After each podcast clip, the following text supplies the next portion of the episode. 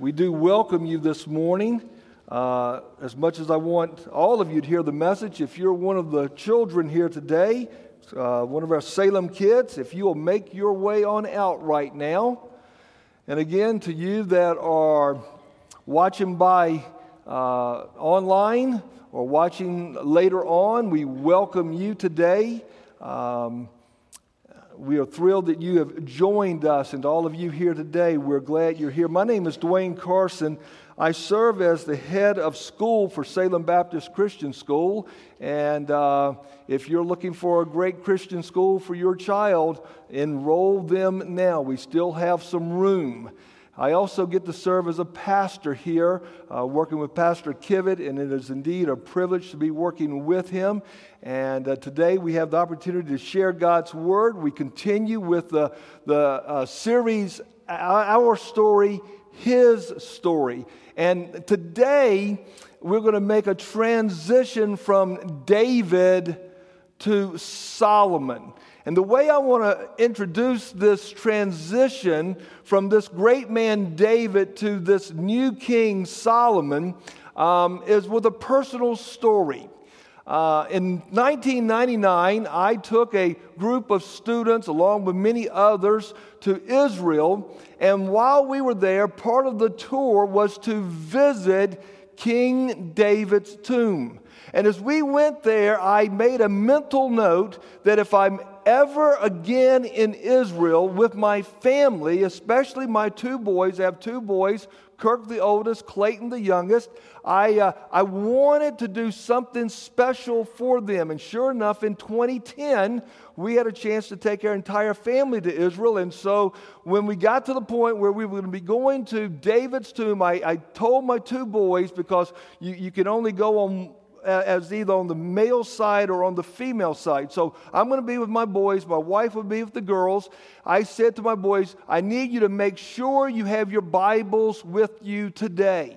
And so when we get to the tomb, I told my boys, I said, I want you to take your Bibles. I pulled them aside and turn to 1 Kings chapter 2, verse 2. And I said these words to my two boys, who were at that time 14 and 11. I said, Boys, if by chance, if it were God's will for him to take me home suddenly and unexpectedly, where there would not be time for any last conversation, I want you to know that if I am suddenly in heaven, I want you to immediately go to 1 Kings 2 2, because what David said to Solomon is what I want to say to you. David said to Solomon, I am about to go the way of the earth, of all the earth, be strong and show yourself a man. I told my boys, I want you to underline those words. Your daddy wants you to be strong and show yourself to be a man. This morning, we make a, a transition this morning, we're going to move where David is going to hand off the baton of leadership to Solomon, and he is going to give him a challenge. Now, David, we know him the past few weeks, we've looked at his life, a man after God's own heart. What a testimony. A man that was willing to go onto the battlefield and take on a giant. He was unafraid because he knew God would be with him. He trusted in God. He had been faithful in taking care of his dad's sheep. And because of being faithful, he would take on a lion, he would take on a bear. But it wasn't David who delivered himself from that bear, that lion. He knew God delivered him. And now he would take on a giant, and he knew God would deliver him from that giant giant. We know that David, while he had incredible victories, last week we talked about a colossal failure. He could kill a giant on the battlefield, but he could not conquer his own lust, his own pride. And last week we saw how that after he blew it, he had to go to God and repent and he had to seek God so that he could be restored. And he was restored with consequences, yes, but nevertheless he is restored. And now he's coming to the end of his life. He knows he has very little time left. And may I quickly summarize his entire life with one verse. Acts chapter 13 and verse 36. For David, after he had served the purpose of God in his own generation, fell asleep. By the way, that's the Christian term for death. He, he fell asleep and was laid with his fathers. David served his God in his generation. I would uh, challenge you before I move forward. Don't you love that verse? That ought to be the verse every one of us are desiring to be spoken of at our funeral. We serve the purposes of God. As David served the purposes of God, one of his big uh, responsibilities now is to pass the baton. And so, if you have your Bibles, go with me to 1 Kings chapter 2. 1 Kings chapter 2. I want to read the first three verses to kind of lay the foundation. 1 Kings chapter 2. When David's time to die drew near, he commanded Solomon his son, saying, I am about to go the way of all the earth. Be strong and show yourself a man, and keep the charge of the Lord your God, walking in all his ways and keeping his statutes, his commandments, his rules, his testimonies, as it is written in the law of Moses, that you may prosper in all that you do and wherever you turn. What an incredible challenge. David says, Solomon, it's now yours. Follow God, obey God, serve Him, be strong. Now, as we make the transition, you know that David will die in chapter 2. Chapter 3, Solomon has become king. Solomon is going to find himself having one of the most incredible experiences any man could ever have. He's going to have a dream where God's going to appear to him. He's going to be asked a question. What will he say? Well, Proverbs chapter 24, verse 5 makes this statement Daddy has said, Son, be strong. What does it mean to be strong? Well, Proverbs chapter 24, verse 5 says, A wise man is strong. Yes, a man of knowledge increases strength. So, as Solomon thinking on what does it mean to be strong, it means I've got to be wise. He's going to find himself in a dream. And God's going to say to him, Second Chronicles chapter 1, verse 7, ask what I shall give you. Have you ever thought about that? What that moment must have been like? What would you ask for? Right now, uh, they, have got the human version of Aladdin. When um, our kids were smaller, there was the cartoon version of Aladdin. And um, I think I listened to Aladdin in our car probably a hundred times. I don't think I'm exaggerating. And, and, and, and there's that moment when they, the, the, the, Aladdin's got the lamp and he rubs it and, and the genie comes out. And the genie says, You can ask for three things. Now, the third one, you can't ask for more wishes, but you can ask for three, make three wishes. Solomon had something better than a genie. Solomon had God Almighty say to him, Ask for anything you want. And at this very moment, I'm wondering if Solomon goes back to his daddy who said, Boy, you got to be strong. And in order to be strong, you got to be wise. Here's what Solomon says Solomon says, Give me now wisdom and knowledge to go out and come before this people. For who can govern the people of yours, which is so great? Solomon says, I can't do it, God. I need you. Give me wisdom. And what did God do? God gave him wisdom. 1 Kings chapter 10, verse 34. So King Solomon surpassed all the kings of the earth in riches and in wisdom. 1 Kings 10 24. Now all the earth sought the presence of Solomon to hear his wisdom that God had put in his heart. May I say to you this morning the wisest request you'll ever make of God is give me wisdom. The wisest decision request you will ever make of God is give me wisdom. What does wisdom mean? It's to see life from God's perspective to see life from God's perspective, to have a heavenly insight for earthly living. I've always loved that definition to, to have heavenly insight for earthly living. When we get to the Hebrew word of, of wisdom, it really means to be skilled. To be skilled. To have the skill for living life the way God intended it to be lived. Let me ask you a question this morning. Have you had a time where you got really honest with God and said, God, I really need your wisdom. Not, not pretend, not just going through the motion, but you really had that moment where you finally got to the place where you realized, I don't know what I'm doing. I don't have a clue how to be a husband. I don't have a clue what it means to be a wife. I don't know what it means to be a father. I can't figure this out what it means to be a, a mother. I don't know what it is to be a friend. I don't know how it is to manage money. Have you ever been to a place where you finally said, Oh God, I need your wisdom, I need your insight. I've been trying it. I try what the world says. It's not working. I come with what I think. It's not working. You ever been to that place? I've been there. Where I finally say, you know what?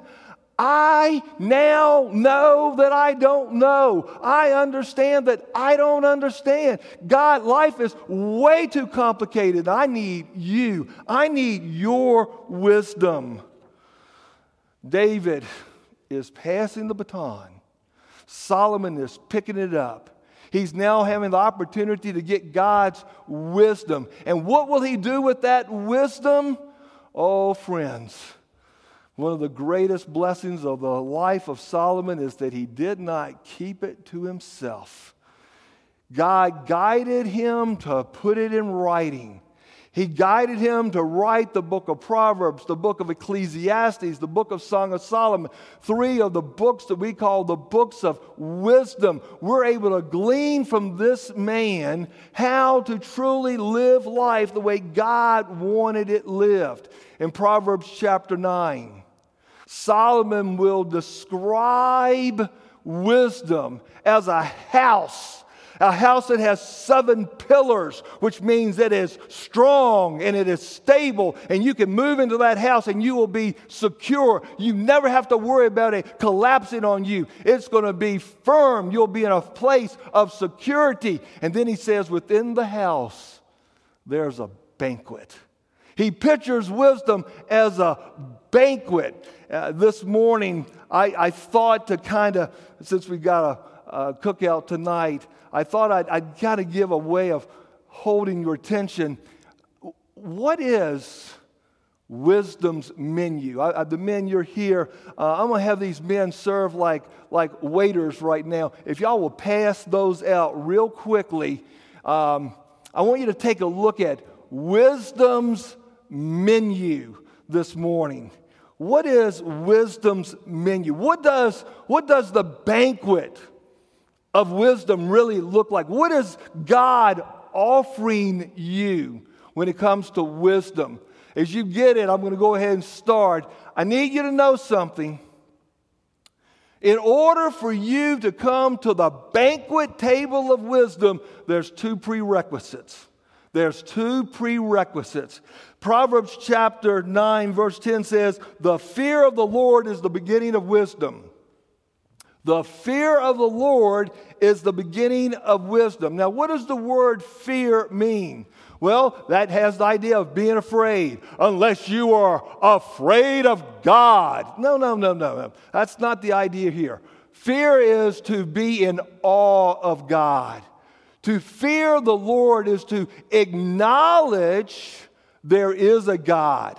Now, the opposite of that is a fool. The fool says there is no God. But the one who fears God says, I acknowledge there is a God. I stand in awe of God and I have a reverence for God.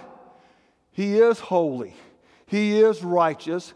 And because of that, that leads me to a respect that's going to lead me to a obedience. The fear of the Lord is going to change how I conduct my life. Now, when Solomon wrote Ecclesiastes, He, has, he is trying everything the world has to offer. When he gets to the end of the book, he says this in Ecclesiastes chapter 12, verse 13. He says, Let us hear the conclusion of the whole matter fear God and keep his commandments.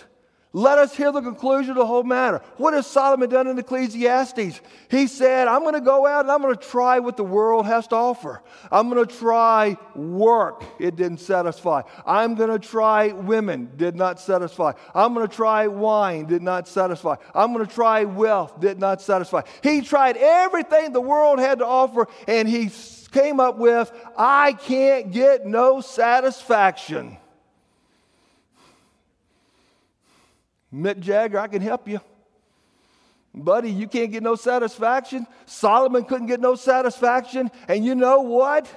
Solomon said, I know how to get satisfaction after trying everything the world has tried. Fear God and keep his commandments.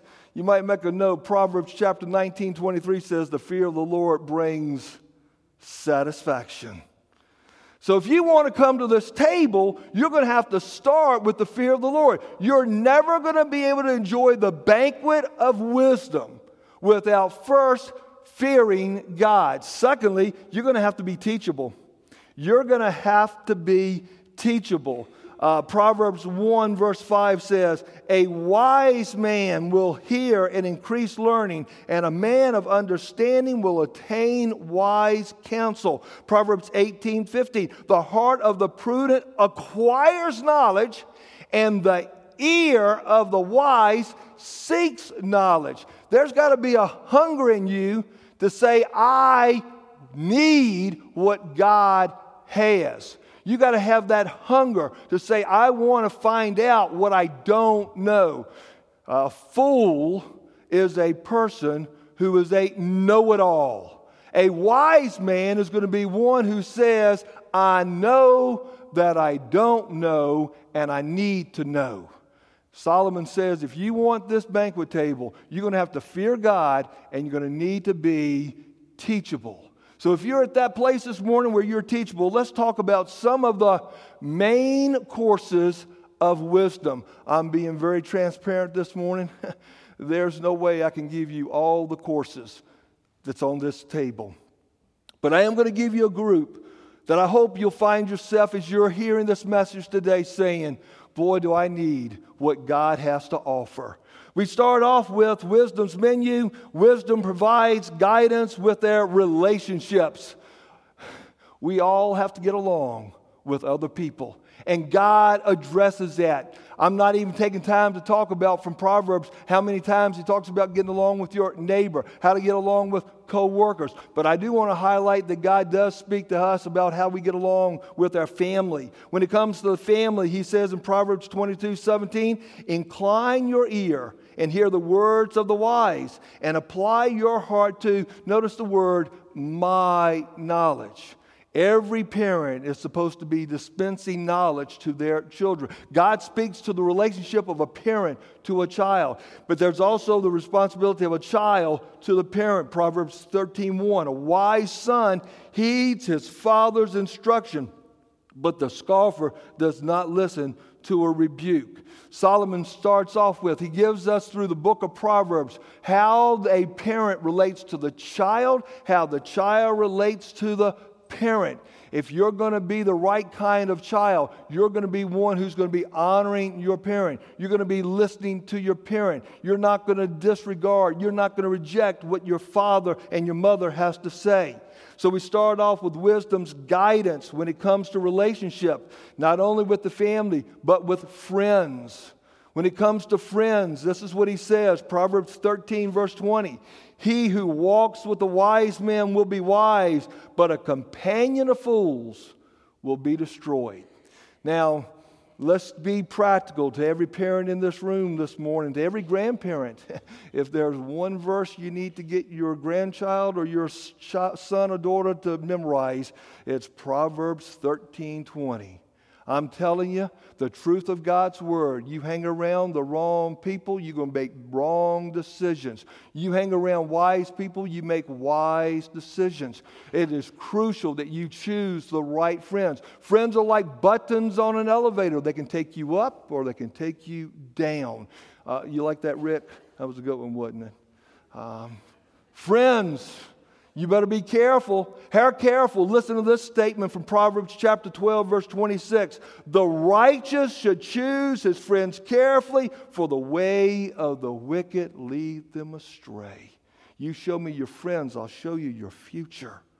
Solomon says, I'm going to give you wisdom when it comes to relationships. Wisdom's menu will go on and it will talk to us about our words. Wisdom will provide guidance with their words. Uh, it will teach us to watch our words. It will teach us to weigh our words. You know, a, a simple word can be so incredibly helpful. The, the right word at the right time, in the right way, from the right person to the right person, can change a person's life just that right word. Incredible how it can build a person up. But at the same time, a simple word can be incredibly harmful. One word can be like a like an arrow through a person's heart. You can use your words like a tool of assassination. Uh, Proverbs chapter 15, verse 7 says, The lips of the wise disperse knowledge, but the heart of the fool does not do so.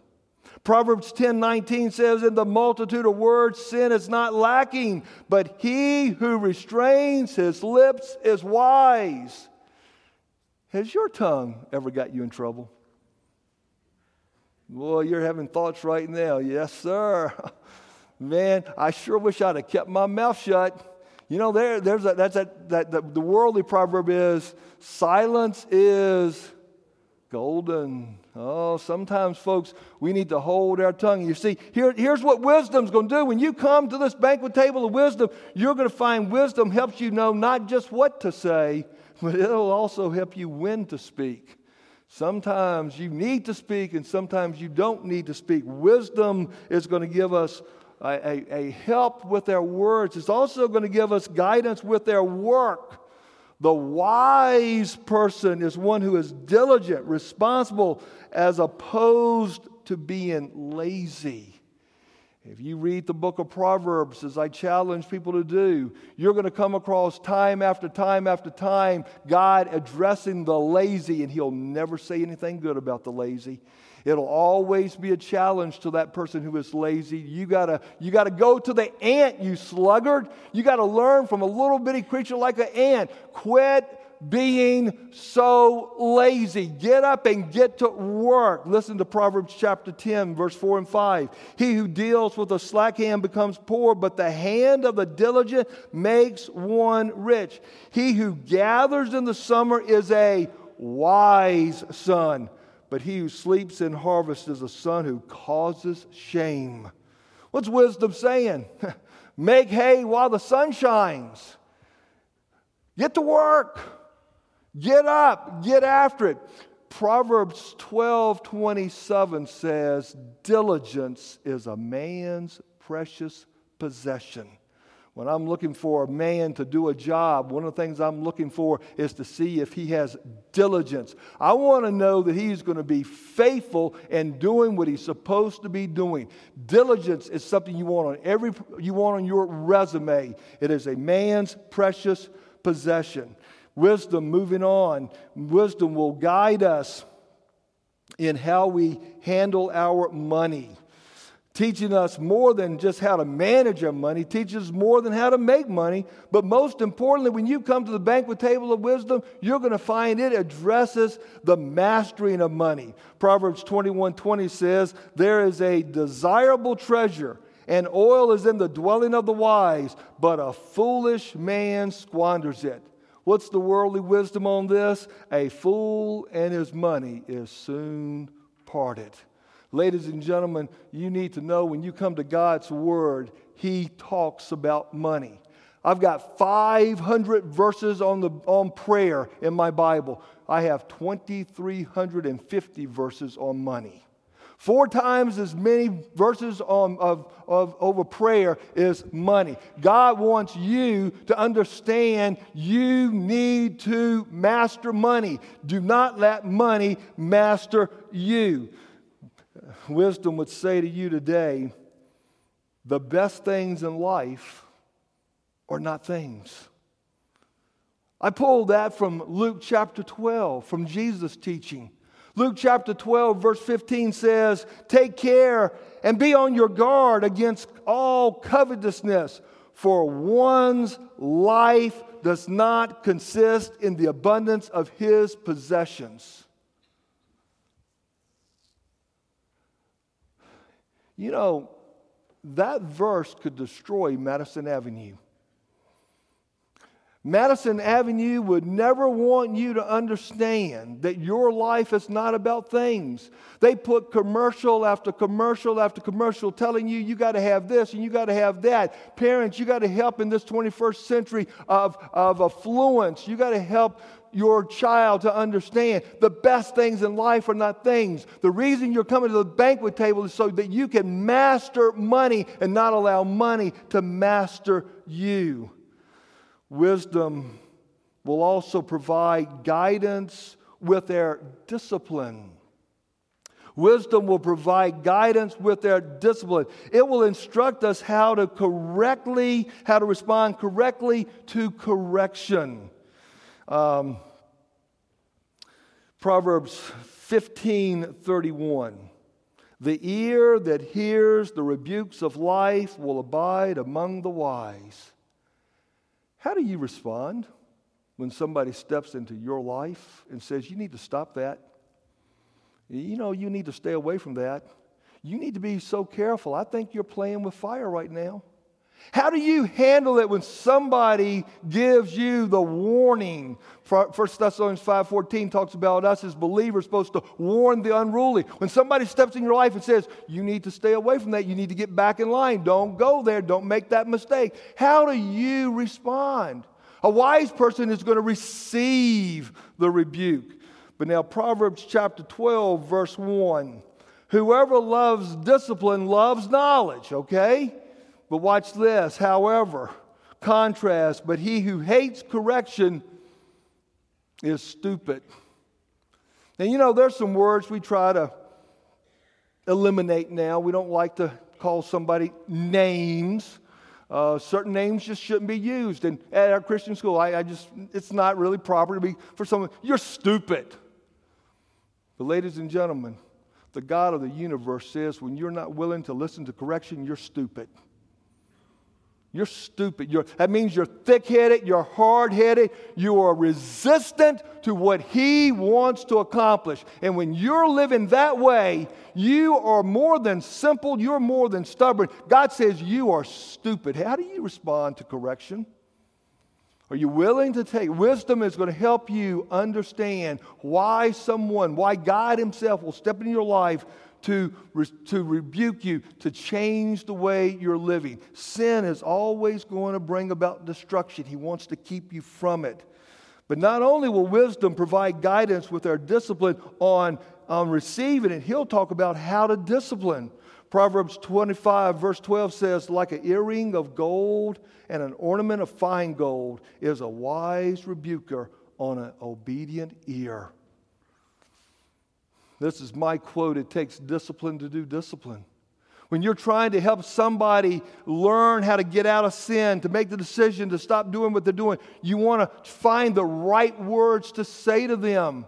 And when you find that right word, and, and, I've had people step into my life and they would say something, and boy, it stung, it hurt, but I realized, boy, they were speaking faithful of the wounds of a friend. They're trying to help me to stay away from something that's going to mess me up or get me out of something that is messing me up.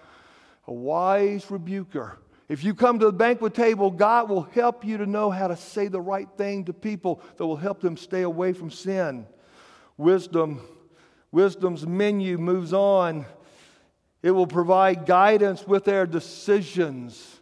We all have decisions to make. How will we go about making those decisions? Proverbs 12, verse 15 says, The way of a fool is right in his own eyes. I know it all. I could never be wrong. I'm perfect. Fool says, I got it. I know what to do. God comes along and says, But he who heeds counsel is wise. Proverbs, 4, Proverbs 11 14 says, Where the, there is no counsel, the people fall, but in the multitude of counselors, there is safety. If I could have wisdom here right now and say, Wisdom, you got any advice? Wisdom would say, My advice is to get advice. Don't go about trying to make big, hard, lifetime decisions without getting the help of others.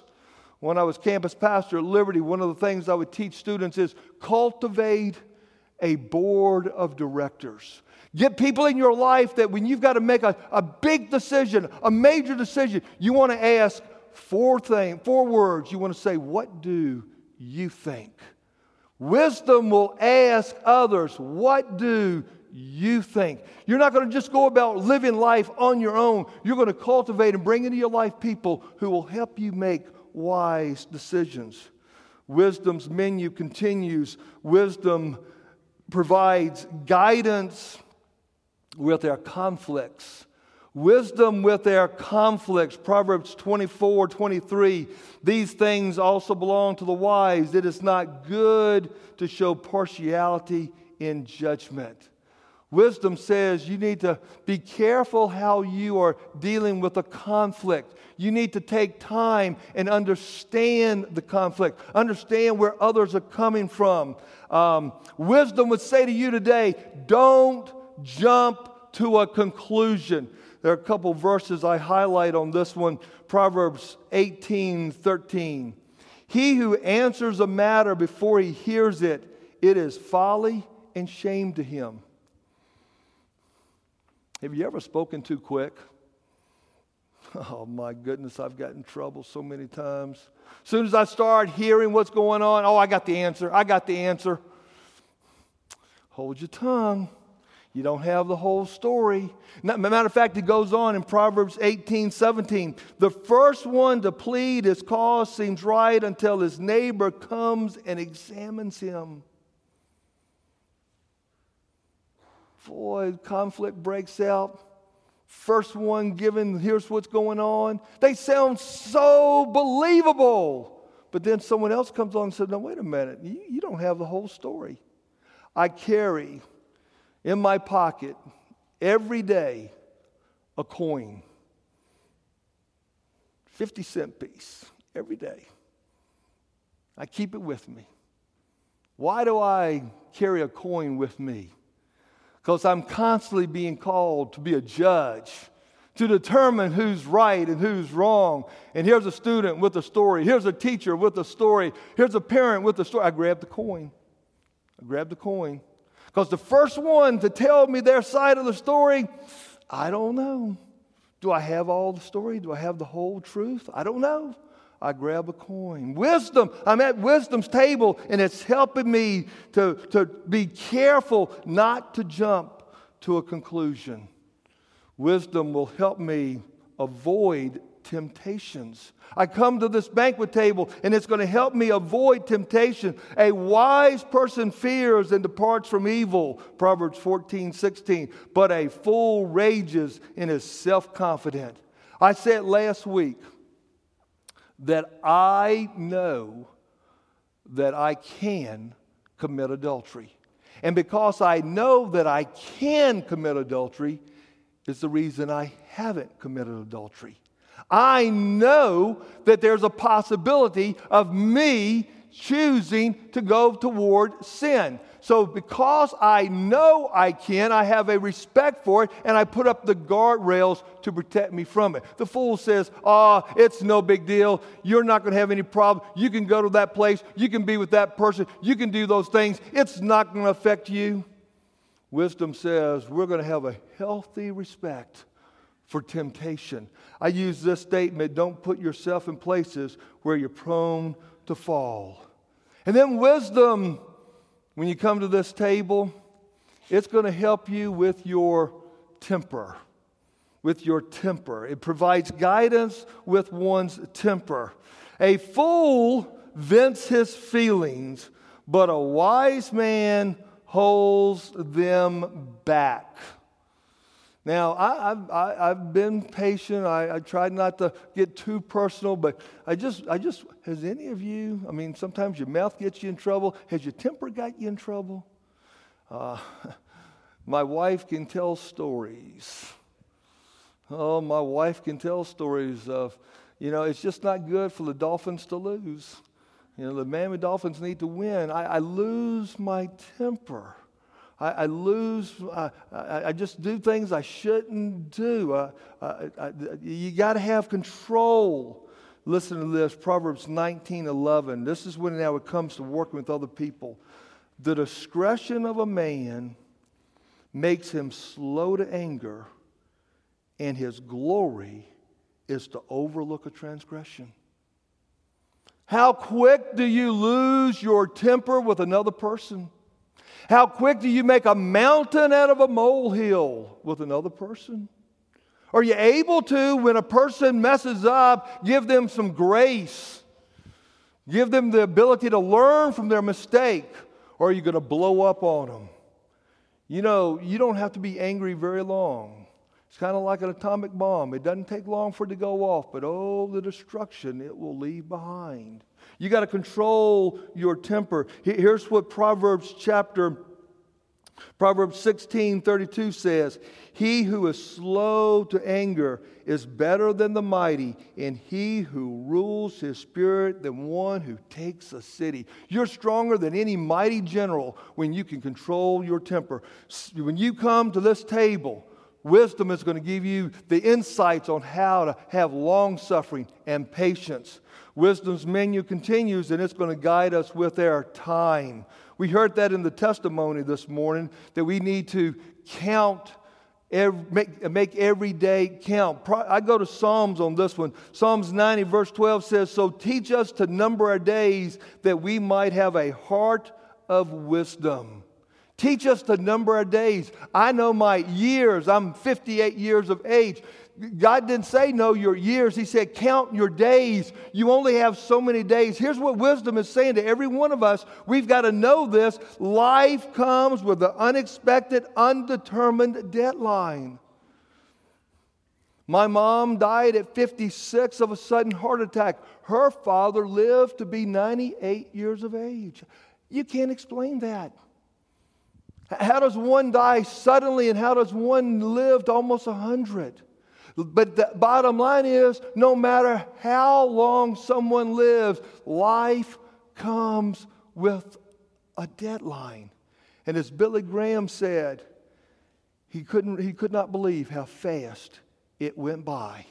It's like a vapor and it's over. Wisdom says you better learn how to value time. Make the most of every day. Carpe diem. You need to seize the day.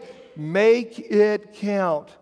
And then wisdom provides guidance with the souls of men. I hope most of you already know the verse I'm getting ready to give you Proverbs chapter 11, verse 30. He who wins souls is wise. He who wins souls is wise. Now, I would ask you a question this morning Are you wise concerning your own soul?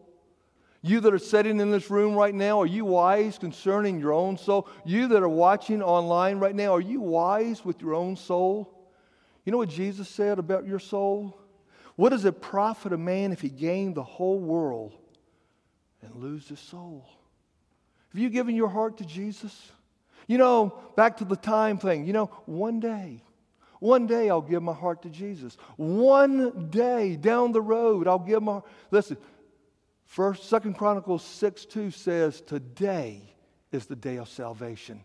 Today is the day of salvation. You're not promised tomorrow. Do not boast yourself of tomorrow. You do not know what a day may bring. Do not waste your life, your eternity, by thinking I've got another day. You need to give your heart to Jesus today. But what about others? Do you have a heart today for others to be saved? Are you wise concerning others? when it comes to their salvation. I want to see them saved. Here's the Apostle Paul, Romans chapter 10, verse 1. Brothers, my heart's desire and prayer to God for them is that they may be saved. Can I ask you a question this morning? Do you have a most wanted list? Do you have a neighbor that you want to see saved? Do you have a friend that you want to see saved? Do you have a relative you want to see saved? Do you have an associate you want to see saved? Do you have someone today, a wise person, wants to see others saved? This morning, quickly, and I told him earlier this would be a message in which I'd be like an Egyptian mummy. I'd be pressed for time. I've tried to give you the banquet the menu of the banquet, the menu of wisdom, just a few main courses.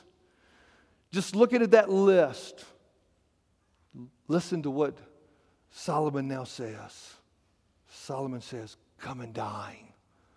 Proverbs chapter 9, verse 5, he invites you, Come and dine. Come and dine. But now, for you to come and dine, there's a verse 6. Verse 6 says, Forsake foolishness you, you can't have it both ways, folks. You're going to have to decide I want to live a life of being wise or I want to live a life of being a fool.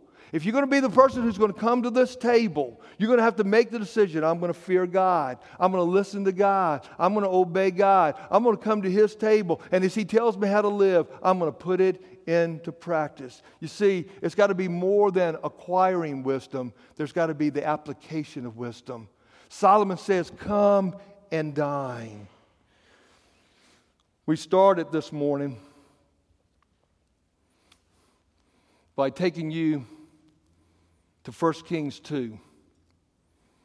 A father's desire. A father's desire. Oh, son, be strong. Show yourself a man. When Solomon writes Proverbs, watch what he does in his writings he will say almost the same words. Watch this Proverbs 23 15. My son, if your heart is wise, my heart will rejoice. Indeed, myself. What's the desire of a father, of a mother? I want my child to be wise. I want them to follow God. I want them to know God. Proverbs 23 25. Let your father and your mother be glad and let her who bore you rejoice. Some people in this room right now, some people watching online, and you're breaking your parents' heart. More than breaking their heart, you're breaking God's heart. 30 years ago, Mother's Day, I got a phone call about 6 a.m my mom had died. Sudden heart attack about 5 a.m. My dad found her. I go out. There she is laying on the floor. Funeral home has to come. We have to purchase a casket. Incredible, painful time. This past Mother's Day, my wife, my daughter's son, we went up to the grave there in Lynchburg, Virginia. 30 years later, as I stood at that grave, there were memories that just begun to f- flow. I just flooded, just flooded my mind. I remembered what it was like that Sunday morning. I remembered what it was like to come out on Monday and pick out the spot where she would be buried. I, I remembered going into the church that Wednesday for the funeral. And then I remembered taking what I would call the longest walk of my life. It wasn't but about 100 yards, but to walk from that church to that grave, my legs so weak, I just couldn't believe I was following my mom's casket. And then they finished, and we made the turn, and now we're going to walk back. We're walking away. And while it was the longest walk there, it now becomes the hardest walk to walk away from my mom's grave. But as I was walking away from my mom's grave, a man stepped into my path. He had been a supervisor for me at Liberty. He had been a, he was a friend. He was a co-worker at this point. He was the dean of students. His name is John Purple. And John Purple stepped in front of me. And he puts his arm around my neck and he hugs me and he says, Dwayne, I want to say something to you as you walk away from your mom's grave. You gave your mom a whole lot of heartache. He knew my testimony. He knew how rebellious I had been. He knew all the things I'd been involved in. He said, You gave your mom a whole lot of heartache, but then you got your heart right with God. And when your mom died, she died knowing that you were living and serving Jesus. She died rejoicing that her son was serving Jesus. And I just wonder this morning if there's some of you right now that need to change, breaking the hearts of parents and breaking the heart of God, and start bringing some rejoicing to heaven and some rejoicing to family and some rejoicing to friends. You get the bank, you get to wisdom's banquet table. I'll tell you what changed my life was spending months after months after months at wisdom's banquet table. I learned how God wanted me to live. Let's pray. This morning I appeal to you to say to God, Lord, I need you. Lord, I need you. If you need God for salvation, you call on him this morning. He went to he sent his son to a cross. He died on that cross for you. Rose again, and today he offers you the gift of eternal life. This morning I would say, today is the day of salvation. Call on him. Whether you're in this room or watching by TV, watching by on online, you call on him. Today, maybe right now, you need to be saying, God, I've been trying to do it on my own. I've been trying to do it based on my thinking, the world's thinking, but I'm going to now do it based on your thinking. I'm going to go after wisdom. I'm going to pursue wisdom. I want to get to wisdom's banquet table. Would you say that to God? Lord, I need you.